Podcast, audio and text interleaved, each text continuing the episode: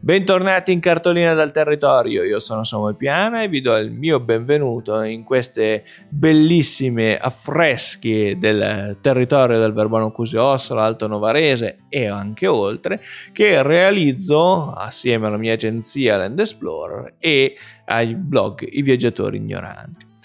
Sono sparito da un po' di tempo, me ne scuso, ma il lavoro ha richiesto la mia presenza più del dovuto e quindi l'antivigilia di Natale cerco di farmi perdonare con qualche eh, piccolo consiglio di lettura attinente al territorio e un articolo che sappia incuriosire un po' diverso dal solito. Infatti oggi non vi porto in un determinato specifico territorio, ma facciamo una sorta di planata su, questo, uh, luoghi, su questi luoghi attraverso uh, il mondo uh, della letteratura. E parto con Charles Dickens. Charles Dickens, Oliver Twist, eccetera, i grandi letterati, che quando arriva sul lago d'Orta e in particolare sul lago Maggiore dice qui siamo nell'Eden sulla terra. È un modo molto chiaro per definire quanto bello è il nostro paesaggio.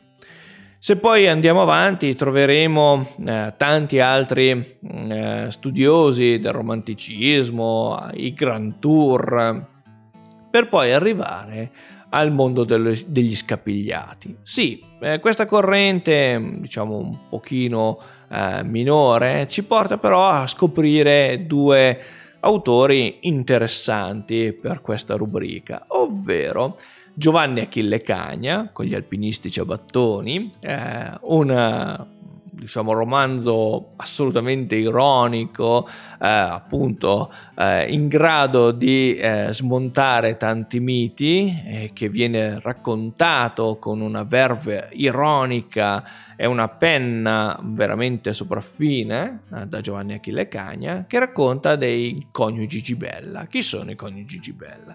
Sono due persone, marito e moglie, che decidono di fare un, una vacanza e decidono di venire sul lago d'Orta ma è una vacanza di status sociale, ovvero loro vogliono essere riconosciuti per quello che sono, ovvero dei, con- eh, dei commercianti nella Lomellina.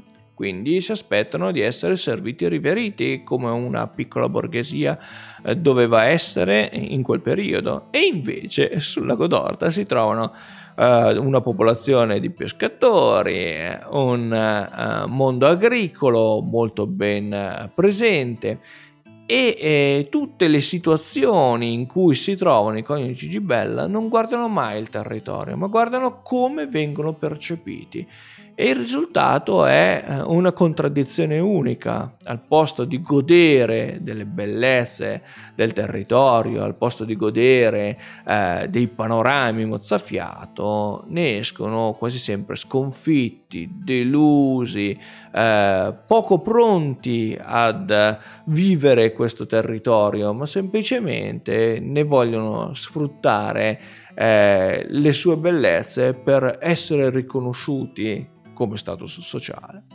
E un altro scrittore eh, un po' minoritario, poco conosciuto, sempre nel mondo della scapigliatura, è il eh, famoso Emilio Praga. Emilio Praga che racconta le memorie del presbiterio, un altro libro che vi consiglio davvero di leggere in questi giorni di pausa natalizia. Perché? Perché eh, in questo caso uh, Emilio Praga racconta l'arrivo di un artista, lo racconta in prima persona, in una zona della Vallestrona. Il problema è che non riusciamo a ricostruire correttamente dove si è mosso Emilio Praga o il suo artista e eh, ovviamente si racconta un incontro fra host e guest, ovvero fra la comunità ospitante e questo visitatore esterno, il quale scopre intrighi, piccole ehm, curiosità, piccoli aneddoti più o meno scabrosi all'interno eh, di questa comunità che a dire il vero non è ben definibile se tra Massiola, Luzzogno, addirittura alcuni trovano dei riferimenti su Omegna, quindi diventa un modo nuovo di narrare il territorio per oggi, per chi vuole oggi ripercorrere eh, questa sorta di itinerari non ben definiti, non ben precisi, per scoprire se davvero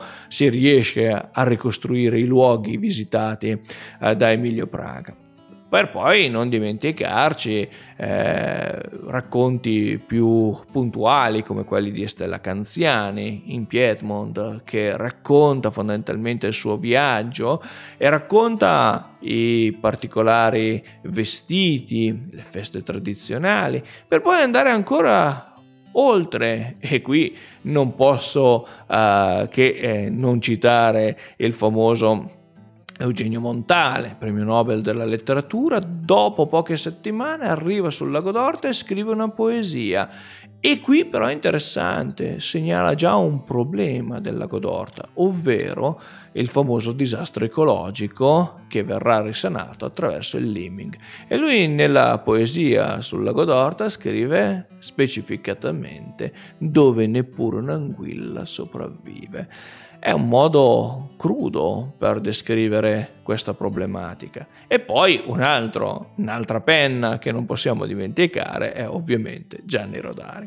Gianni Rodari e l'Omegna, l'Omegna creativa, la fantasia, le filastrocche, il mondo agricolo, eh sì, perché Gianni Rodari, quello che spesso racconta, tra l'altro quest'anno sono i 60 anni eh, del famoso libro eh, Le favole al telefono, eh, che ovviamente vi invito a ripercorrere, magari leggendo qualche bella filastrocca, qualche bella uh, storia ai nostri figli e ai nostri nipoti, eh, racconta che cosa però Gianni Rodari? Un'omegna Uh, bambina, una un'omegna fanciullesca. Infatti, fino all'età di 9 anni, Gianni Rodari rimane a Omegna, eh, poi a 9 anni purtroppo muore prematuramente suo padre e lui è ovviamente costretto a seguire le vicende familiari che lo porteranno lontano da Omegna. Lui racconta sempre che da Omegna partono le sue storie, da Omegna si dipana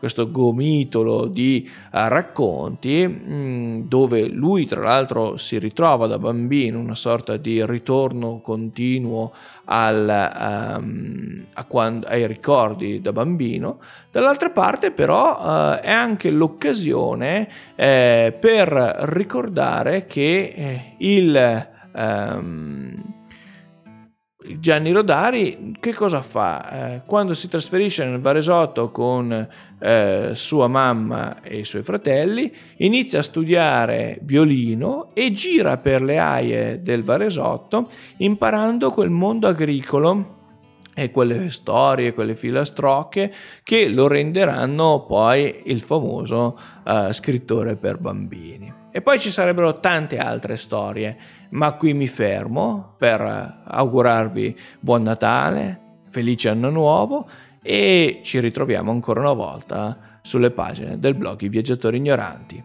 Alla prossima!